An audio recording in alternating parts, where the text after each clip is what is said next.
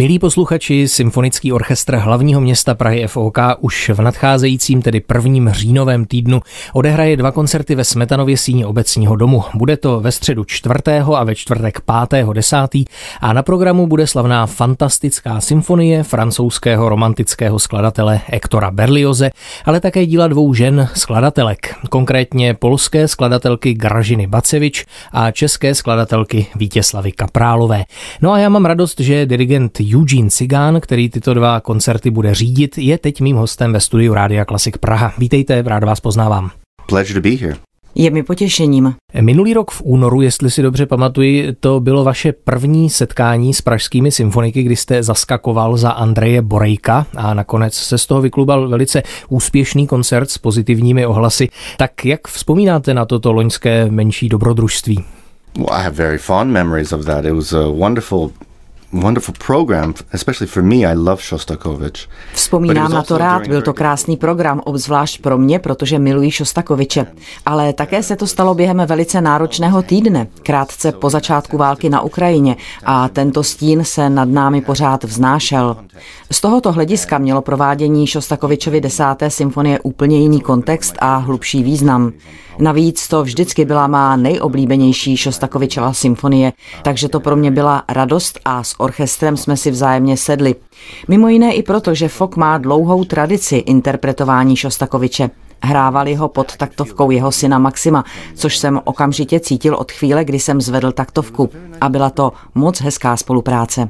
Od té doby jste už Prahu navštívil několikrát, takže to byl asi začátek plodné spolupráce mezi vámi a zdejšími pražskými orchestry.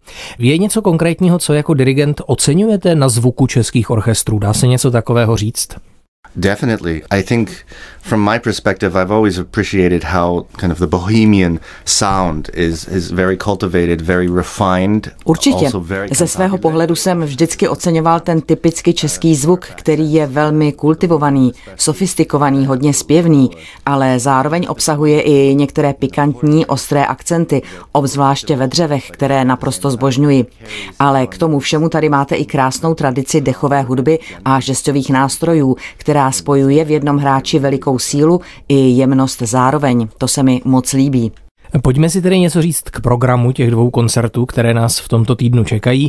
Budete hrát skladbu, která je samozřejmě všeobecně známá, Berliozovu fantastickou symfonii. A jestli si dobře vzpomínám, někde jsem četl váš výrok, že vaše interpretace tohoto díla je hyperromantická nebo tak něco. Tak co jste tím myslel a co si pod tím máme představit? Well, by hyper romantic, it's it's kind of my life motto that uh, try to look beyond the written text. Hyper romantická. To souvisí s takovým mým životním motem, že se snažím dívat dál než jen do psaného textu. Zaměřuji se spíš na to, jak já sám té hudbě rozumím, jaké pocity ve mně vzbuzuje, ale ne v nějakém narcisistním nebo egoistickém smyslu. Spíš si kladu otázku, co se mi ta hudba snaží sdělit, jak můžu tu hudbu probudit k životu co nejpřímější a nejemotivnější cestou. Protože víte, posledních pět pět nebo deset let jsem hodně přemýšlel o tom, jak moc jsme uvěznění v moderní estetice. K veškeré hudbě, napsané před modernismem, dnes přistupujeme se stejnými moderními estetickými standardy a pravidly, což já považuji za omyl. Tím chci říct, když budeme za pravidlo modernismu považovat doslovnost, tedy že všechno musíme zahrát přesně tak, jak je to v notách a jak to v uvozovkách skladatel napsal, tak tím o mnoho přicházíme. A tento pohled mi připadá zejména důležitý při interpretaci romantismu. Samozřejmě hnutí historických nástrojů a dobově poučené interpretace už v tomto směru do značné míry ošetřilo před romantický repertoár, ale co se týče romantismu, zatím jsme, podle mého názoru, neudělali moc velký pokrok v obnovování některých tehdejších interpretačních tradic. Já osobně jsem třeba hodně studoval a hodně jsem se zabýval takzvanou novoněmeckou školou, tedy Wagnerovskou školou, která podle mě získala hodně špatnou reputaci v meziválečném období v souvislosti s tehdejším protiněmeckým naladěním. Ale já si myslím, že způsob, jakým tito dirigenti Wagner, Hans von Billow, Artur Nikiš, Gustav Mahler interpretovali romantické partitury, byl ve skutečnosti nesmírně kreativní, instinktivní, emotivní, dramatický, že by to mělo obecenstvo zasáhnout bez vysvětlování. Podle mě v dnešní době hudbou dostatečně nevyprávíme příběhy a to mluvím o neprogramní hudbě. Tento týden navíc budeme hrát programní dílo, takže by to mělo být evokativnější ještě tím více. Nestačí, že zahrajete přibližně to, co je napsáno v notách a s tím se spokojíte. Je potřeba jít mnohem dál. Tak se budeme těšit, jak se tento přístup ve vašem provedení odrazí.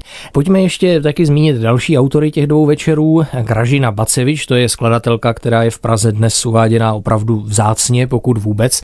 Zazní její klavírní koncert se solistou Likasem Debargem, tak jaká je to skladba?